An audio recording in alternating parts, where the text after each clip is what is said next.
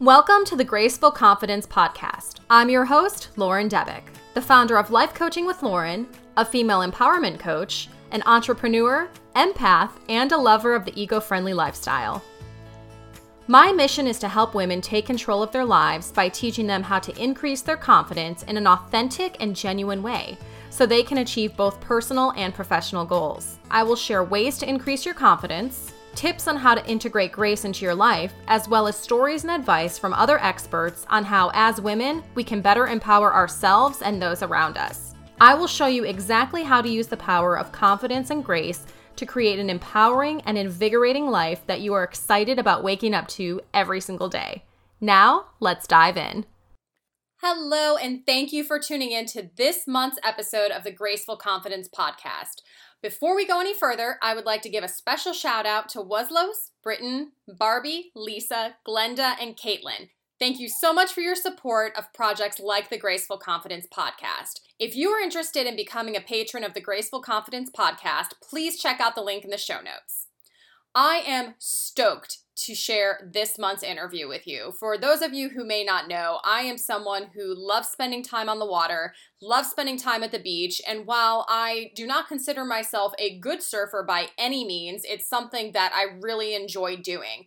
I love the challenge of it. I love being able to get out on the water and being one of the only places where I literally cannot have my phone on me and just shut off everything and be in the present moment. So that is why this month I am so excited to share a recent conversation I had with Holly Beck.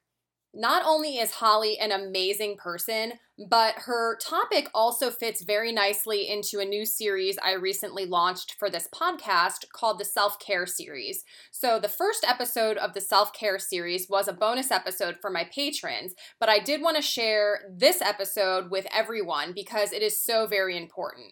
Before we get into the conversation about therapeutic surf coaching and what Holly does, I want to tell you a little bit about her.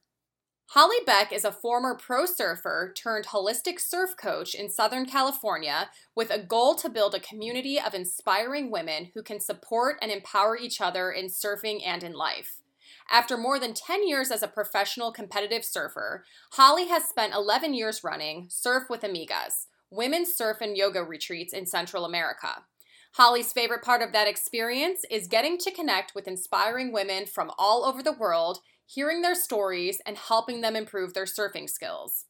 Holly says that the ocean has always been a place of healing, and over the years, she's become more curious about the science and practice of surf therapy, which is what our conversation is all about today. Holly has developed a holistic surf coaching program that combines experimental and talk therapy with surf coaching to help women focus on their mental health while also improving their surfing. I hope you enjoy our conversation what is therapeutic surfing?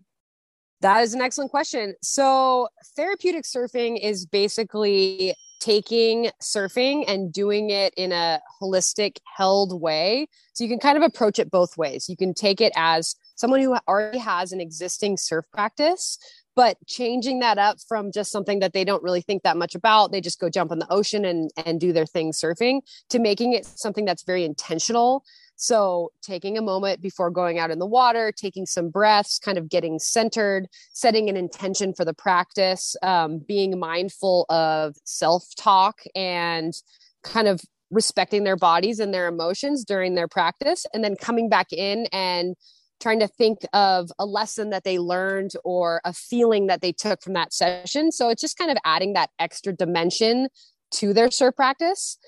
Um, and then you can also look at it the other way. Let's say somebody that doesn't have a surf practice, it's it's using the ocean as a therapist in a sense. Like the ocean is a great teacher. It's something that causes you to be very present in the moment, also connected to your body. And it's a place that a lot of emotions and can come up, whether they be fear, anxiety, not feeling good enough. And then it's a space where um, the therapist or the facilitator or the coach can offer some coping mechanisms or tools they can practice in the ocean that could also be applied to the rest of their life. So let's say somebody has an issue with um, really not wanting to take up enough space in the in in their life. So maybe they they don't want to speak up against a boss at work or a family member and in the water that shows up as you know being too overly concerned with other people like oh i don't want to get in someone's way or i don't want to take this wave and then kind of helping that person develop some tools for being like i belong here. I deserve this wave as much as anyone else and then they can practice it in the surfing context and then hopefully take that empowered more confident feeling into their other relationships and see some benefit. So kind of look at it in, in both ways but I think that it's it really can be beneficial for people who the ocean is a new place and also people who have you know have been surfing for years have an existing surf practice. And you are a therapeutic surf coach. So can you talk a little bit about your journey how you you got to that place? Yeah, so I uh I grew up and had a lot of childhood trauma and came from a pretty rough family environment. Um, definitely came from a lot of privilege, but a lot of trauma that went along with it. And when I discovered surfing, the ocean was the place, the only place in my life where I really felt like I could be myself. And I was a teenager and kind of in that in that time where I was trying to define who I was and I was a tomboy and I was told that surfing's for boys and so I really felt like I was doing something wrong but all I knew was that when I was in the ocean when I was surfing I felt the most myself and the most alive um, and I was lucky that I really like picked it up pretty quickly and and started experiencing a lot of success in competitive surfing. And that really gave me confidence that I didn't have outside of the water and allowed me to see myself and my place in the world differently. And then I was a professional surfer for a long time. Uh, I competed in traveling the world for about 10 years and then I was able to have sponsorships that allowed me to extend that career a bit longer. So surfing was really a part of my life but it, in that way it wasn't always the most healthy aspect. There was a lot of competition and you know pressure and trying to conform to people's expectations of me. And i kind of uh, burnt out on that life a little bit and i moved to central america. And then once again me just surfing for myself like i was able to redefine myself again as just like i love surfing and i'm just going to do it for me. And like what does that look like and I really miss the camaraderie of all of these other like awesome women surfers that I had when I was a pro surfer. So I founded a women's surf and yoga retreat business, really just as a way to allow me to live my dream of living in Central America. How am I going to support myself? Oh, I'm going to found this retreat. That was really the initial goal and then the the secondary goal was i'm in this male dominated space. I was living in a remote part of northern nicaragua where there were hardly any other women at least expat women. You know there were local women of course but like people of my you know in my friend group it was all men. And so i was like i'm going to found this business and it's going to be geared to women and i'm going to import these other you know awesome instructors and i'm going to get that same feeling of like kind of female camaraderie and and so really at first it was about yeah teaching women to surf you know it, that was back in um 2010 so the whole you know retreat women's base like surf and yoga thing was pretty new then. Um and it was just like a really fun way to yeah spend time living in central america with these other awesome women having event horseback riding down the beach and you know, volcano boarding and surfing. And it was this incredible lifestyle. And then over the years of doing that, I started noticing that what was happening is we were getting these guests who were coming on a retreat for a milestone birthday and they were dealing with these kind of like life transitions or maybe their kids had just left home for the first time and they were finally allowed to do something for themselves maybe they had a partner pass away or a family close family member pass away. So women were coming down with like all this stuff the stuff that they were then you know looking to give themselves this week of self-care. And and so it was really interesting to sort of watch that. And i had an undergrad degree in psychology and but i didn't really have any like counseling or therapist training beyond that. And yet i found i was doing therapy. I was trying to talk these women through their fears or their anxieties or their grief um, and started thinking hey maybe i should like get some more training on this and also connecting the dots and noticing that the stories I was hearing from women, like with a glass of wine around the table about their job or their relationship, um, I was seeing kind of some of those similar patterns playing out in the water. Um, and, you know, after 10, 11 years of living in Central America and running this business, um, my own life stuff started pulling me back to California. So I had a, a sister pass away. I got divorced. COVID hit and suddenly the borders were closed and I couldn't run my surf retreat business. And it was like all of these different factors together that made me think that I was about to turn 40. Um, that made me think that maybe I, maybe it was time for a change. Maybe it was time for a new challenge. And I needed to be back in California. And how was I going to support myself back in California? How was I going to, you know, keep my brain active? And um, a friend had told me that she was going back to school to get her master's in counseling because she wanted to do holistic yoga retreats. And that was like the final piece. I was like, oh my God, I'm going to do that too. And so um, in May of 2020, I signed up for a master's program in counseling. And I'm almost to the end of it. I'm about to graduate. I've finished all the school stuff. And now I just have to like finish up getting the hours and uh, I am interning with a nonprofit called Groundswell that does surf therapy. And so it's kind of like all these different pieces fell into place, like my my past experience, um, having sur- surfing, having like really supported me in my own life. Um, you know, being a professional surfer, doing the retreat business and and then yeah getting the schooling and being a part of this organization. So it's been it's been really cool. That's awesome and congratulations on almost being done with your masters. That's that's thank you so much. accomplishment. Congratulations. Yep. thanks. I'm stoked. I'm looking forward to finishing just being done. It's there. The lights right around the corner. You will get right. There. um you mentioned the different types of themes that you were hearing about from the different people who are coming on the retreats. And that was going to be one of my questions as well. Are there any other trends or people that you you would find taking these retreats, or was it really kind of across the board as far as ages, areas, uh, jobs, and it was more of those those life things that were the themes that were pulling people together? I think the type of person that comes on the retreat has really changed over the years. Like in in 2010 and 2011, the first few years, I would say we got a much bigger group of beginners. It would be women who had never surfed before, and it was this bucket list thing that they were like, "I'm going to learn to surf, and I don't care if I'm 50, you know, or 40 or whatever." They're like, "I'm gonna I'm gonna do this thing for me and learn to surf." But I feel like it really speaks to the fact that women's surfing has changed that now the bulk of our clients because I, I, still run the business even though i'm living in california and i make like cameo appearances down there on retreats but i would say that more and more the ages have gotten older and the surfing ability has gotten more experience. So it's now the case that the percentage of people coming on the retreats that's never surfed before is very small. In fact it's almost rare to get someone who really has zero experience. And I, I think that just speaks to the fact that women's surfing has grown so much, even in the last 10 years. Now, so many more women have been surfing. Um, and we get a lot more returning clients as well. So, like, I don't know the exact numbers, but I would say more than half of people who come on a retreat have been on a retreat before. It might even be more than half.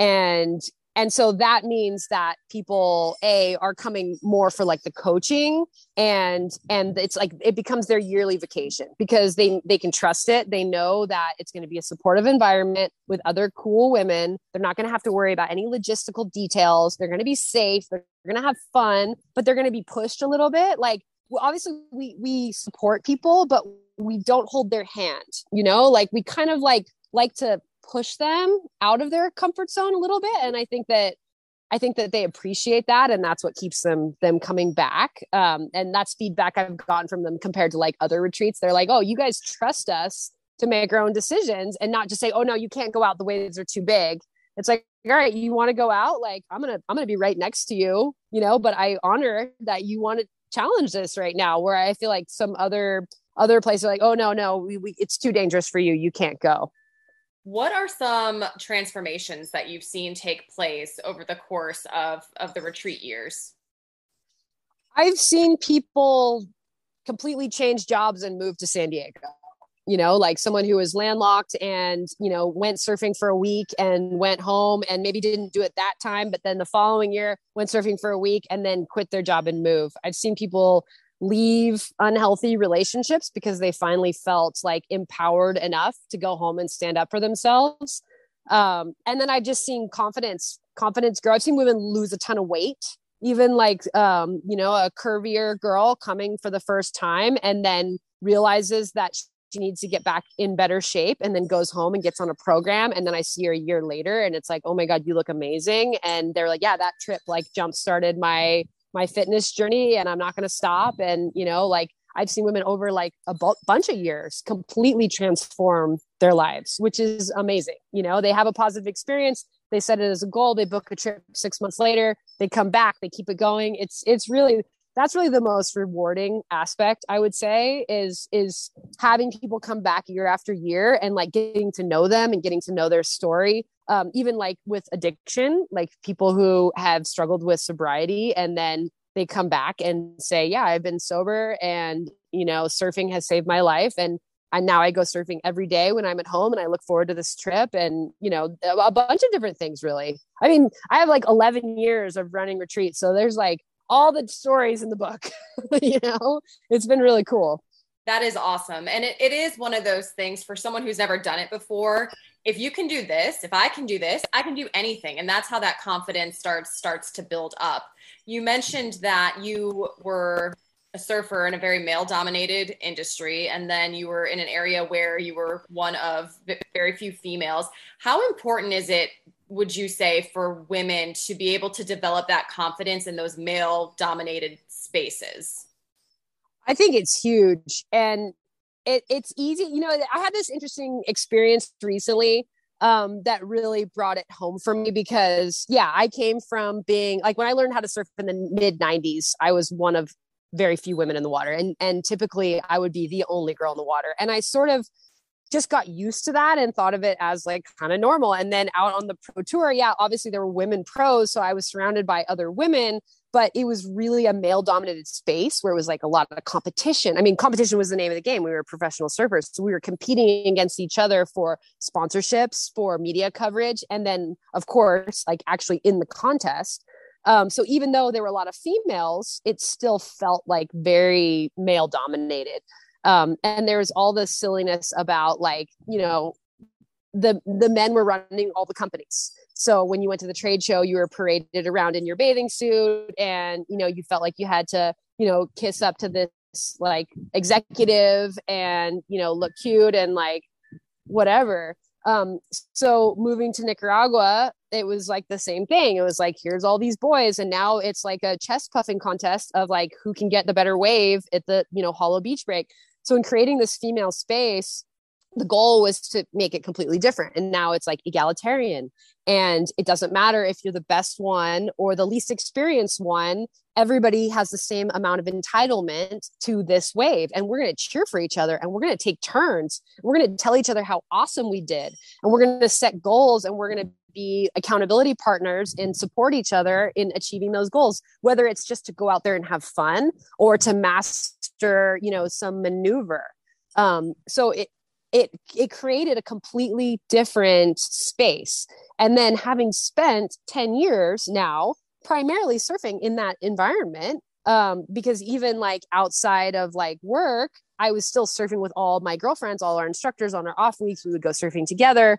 And so i, I really got used to that concept of like it's my turn and then it's your turn and like we're all going to share and we can party wave and i'm going to cheer for you when you get a sick one and i'm going to expect that you're going to cheer for me. And then i've now moved back to california. I've been here for eight months and uh, of course there are a lot of women that surf but i'm typically seeking out the kind of more challenging waves and in those spaces there aren't as many women. And my boyfriend I've mostly been surfing with him, and he surfs at a very, very localized spot where it's straight back to that whole male pecking order of like who's the best and he goes first. And it's not about turn taking it's about like localism. And if they don't know you they're going to tell you to beat it. And the only reason i'm allowed to surf there is because I, my boyfriend has kind of like opened the door for me. Otherwise i would not be accepted. And it's been really interesting to just notice that difference and I had an experience where I, I, was in Indonesia. We went on a surf trip just a few weeks ago, and uh, there were no other women. It was just me and like 30 boys, and for two weeks. And just like the the difference in culture of like yeah machismo the ego the like who got the best wave and the, the conversation you know of like the jokes and everything it like really made me like i really just noticed the difference and i think i had taken that female space for granted and it just really made me miss the female space and just notice like okay we need to get more women out in the water particularly level them up to where they can surf these gnarlier waves because I don't want to be the only one out there. Like I want to go surf those waves, but I need my surf sisters with me because it would just make for a nicer experience for everyone. That's fascinating because you know we see that in different facets of society, but to be able to be that specific with the surfing industry and say this is what I see and how it's changed or not changed over the years is is really really interesting. Transitioning the conversation a little bit over to mental health because you're you're about to finish your master's degree in in this space. How important is it for women to prioritize their their mental and emotional health I think it's important for everyone to prioritize their mental and emotional health, but maybe more so for women because I think our culture has socialized us to believe that we have to take care of everyone and that our needs aren't as important. Like it's like if you think of like the the superhero mom that can like have eight arms at once and can take care of her kids and keep the house clean and make sure her husband is taken care of and maybe these days now also has a career on top of that. And like that is the that is the utmost is that she has to be a superhero. She's got to be fit. She's got to look good in those leggings. Like yes she can have a messy bun but like otherwise everybody's got to be eating healthy and like all of that. And it's crazy. Like it's not possible. And and i think that we need to normalize talking about that. Like there shouldn't be a stigma around postpartum depression.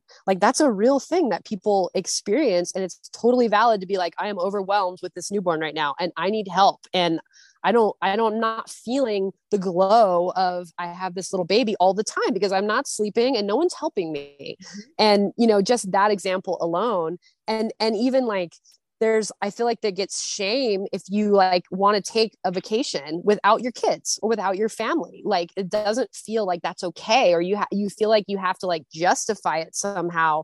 Um and so i feel like talking about burnout talking about anxiety and depression all the stuff that we all have even trauma. Like we all have trauma in one way or another everyone. Mm-hmm. and I think it's important to talk about that and and be like, look, this chick that looks like she's got the perfect life and she's got it all together, and you see her on Instagram talking about her personal relationship and how perfect it is, and look at her awesome kids. It's like that girl has a lot of trauma, and she's probably barely holding it together. And and so I think if we could all be a little bit more honest about that, then everyone would kind of feel better about themselves. Take a deep breath, like this is normal. These feelings I'm having are normal and it's okay and I can get help when I need it. And to your point, social media has certainly not helped in that space because I think, and I've seen over the past few years, we are making a shift as a society and as a culture to being more open about those things, but it certainly has not been that way for a very long time. Have you seen um, in the past 10 years the the approach to mental health change at all? Have be- people become more open, or were they always open about having some of these different conversations? I think it's it's becoming more and more talked about. Like even with um, I'm so bad with names, and I don't follow professional sports, but with Simone Biles in the Olympics, not competing um, with the was the, the, tennis player that like mm-hmm. turned down all the interviews because of her mental health in the surfing world. Um, Gabriel Medina he walked away from competition for the first six months of the year because of his struggles with his relationship. And I think it's getting more and more normal and acceptable to be like, hey, I've been struggling with this thing and I need a break. And nobody's like, oh, you're weak or you're damaged or there's something wrong with you. And and I think even like therapy, there's this idea that's changing but i think there's still this idea that like i'm not messed up enough to need therapy. I just have the normal anxiety and depression but i don't actually need therapy when i feel like talking about your emotions and what you're going through with like an impartial person who's trained to hold space is useful for everybody. And i think people like oh well i just talk to my friends. It's like no it's not the same. It's not the same talking to your friends. Um, but i i really do think that's changing. And and now you know, it's like people have dietitians, people have, you know, health coaches, people have fitness trainers, and it's getting more and more normal to kind of speak about your therapist in the same category as those other helpers. Absolutely. And that that's a good thing. We we need more of that. So conversations like this will help that along also. So this is a great way to pair something that is new um, could be a challenge to someone with some of the opportunities to have those types of conversations. Uh, you mentioned at the beginning the healing power of the ocean. Can you talk just for a minute about how you have experienced that in your own life? Yeah I, I think anytime you're out in nature there's a little bit of that like Oh, like that wow factor that take a deep breath and look in especially now in our culture where we're so connected to our devices all the time the one thing about the ocean as opposed to like going hiking or going snowboarding is you can't bring your phone. You know you have to leave your phone on the beach. So that's like one thing just in itself that's like a newer benefit to the ocean. But aside from that you know there's all the negative ions. Um, there is the the presence factor. I mean you have to be present because if you are not present that wave that you're not paying attention to will knock you over. So it really like requires you to kind of like turn off your brain at least that part that's been ruminating on what you should have said or what you didn't do or what someone said to you. There's some element of that has to kind of get at least turned down because you've got to focus on what you're doing. Um, it also gets you really into your body. Like there's all the sensations of like the wetness the temperature the salt the smell the seagulls squawking um, it really activates it activates so much more of your body than say like playing a squash game or basketball or even hiking. Um, there's just that extra dynamic aspect of the ocean. There's the endorphins from being exhausted. The ocean can be very exhausting so you end up sleeping better. Um, it, you build up an appetite where you hopefully go home and have a good meal or a nice big burrito as i usually do um, so I, I think it it kind of uh, it kind of hits a few different places so if someone's been listening and they're like, "Yes, I'm in. I I need a break. This is something I would love to explore." Can you explain a little bit what the itinerary looks like for one of the retreats? Yeah, so at Surf with Amigas, we do seven day retreats. Sometimes we'll have people come for two weeks or even longer, but typically it's a seven day retreat. And um, it's it's the focus is around surfing. That's the goal. So we we kind of plan the whole day around the tide around the winds around the swells so that we're optimizing being in the water when the waves are best there's also daily yin yoga so yin is like a very calm kind of soothing yoga it's not a power yoga because we're getting all our energy out in the ocean and then we come in and kind of rest relax stretch kind of absorb all of those good feelings and then there's like really fun cultural activities So, um, you know hiking, waterfalls, chocolate making workshops. Um, we have retreats in Morocco where we go and ride camels. We have a retreat in Peru where we go check out the the ruins. There's always a give back component. So whether we do actually do it on the retreat um, or or just we donate money, um, any everywhere we have retreat locations. We support at least one nonprofit that's in the area that's either supporting education, the environment, or um, art therapy. And so you can feel good about knowing that you know you're also doing good. We try and leave the the place that we are you know using for retreats better than we found it and support as much many local community members as possible.